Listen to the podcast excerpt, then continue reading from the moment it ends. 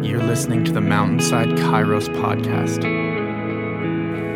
Welcome to the Mountainside Kairos Daily Podcast, where we hope to encourage you in your Bible reading and encourage you out of the text that we are reading together. Today finds us in Psalm 149 and Luke chapter 3. Maybe you've had that experience where a single verse hits you square in the heart, where a single statement or phrase out of the Bible ignites a fuse to some spiritual dynamite that explodes in your heart. I experienced that as I read Psalm 149, a, a, single verse actually, which has opened a door in my heart to some beautiful healing truth. Now I know I'm prone to excitable hyperbole, but I assure you this is not me being dramatic. Let me read the first half of the psalm to you and, and see if the same verse stands out to you. Hallelujah. Sing to the Lord a new song, his praise in the assembly of the godly.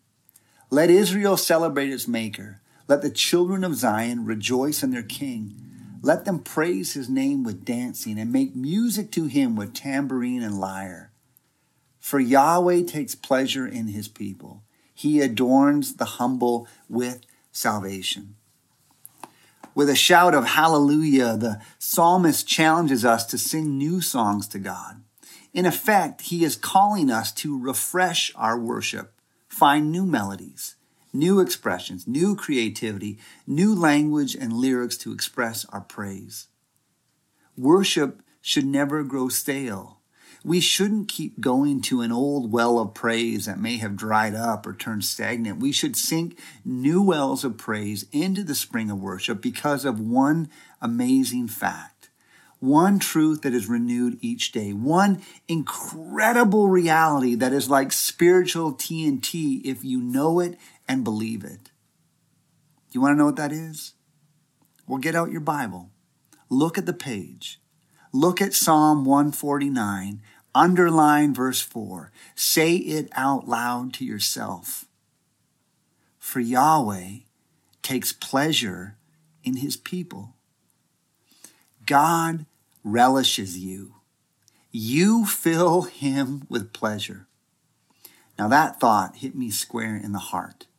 You see, it invokes this picture in my mind of a smiling, beaming, laughing father watching his kids at play in the backyard, absolutely delighting in their antics and their activities.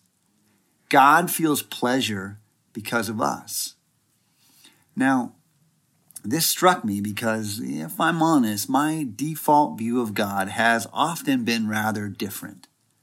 Paul says in Romans 11 to consider the kindness and the severity of God. And I've always found the latter, the severity of God, to be the dominant ingredient in my spiritual pantry. And so rather than seeing God as taking pleasure in me, I believe that God more tolerated me. And it actually took the brutal death of Jesus for him to be able to do even that. Now I know the verses that say that God loves me. But that dour theologian's voice in my head would say, He loves you because He's love, not because of you. To think otherwise is like thinking water is wet for me. No, water is wet because it's water. You have no effect on what it is. God loves His people because He is love. We have little or no bearing in that equation. In short, I knew by faith that God loves us, but I didn't really believe He likes us much. At least me, anyway. So I'd worry that he was perpetually frustrated at the grace he has to keep dishing out to me. That he was like some frugal parent who frowns and scowls every time they open up their wallet to give their kid some money. They do it out of duty, but they're not happy about it. There's no pleasure in the act. Friends, that is not the God we know. Yahweh, the Lord of heaven and earth, takes pleasure in us. He delights in you. And that is why when Jesus is just about to go to the cross and he is crowbarring out the core of his heart in prayer to his Father, he says this in John 17 24. he says, Father, I desire that they also, whom you have given me, may be with me. Jesus doesn't just love you in theory. He doesn't love you in some abstract way that he loves all of faceless humanity. He loves you in reality. He loves the unique intricacies that make you you.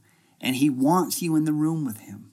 He wants you at his party. He wants you in his life for eternity because he derives pleasure from you.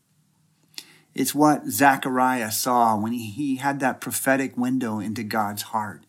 In Zechariah 3 17, we read, The Lord your God is in your midst, a mighty one who will save. He will rejoice over you with gladness. He will quiet you by his love. He will exalt over you with loud singing. His the love, his love and his delight isn't diminished by your need. His pleasure toward you isn't diluted by your brokenness. He is the mighty one determined to save you because he delights in you. And so every act of grace, every time we come and request mercy, God is actually filled with joy. He breaks into glad song over you. Why? Because God loves you and he likes you. He takes pleasure in you. And so may your worship be refreshed this day. May a new song of praise be on your lips to the one who sings over you in delight. God bless.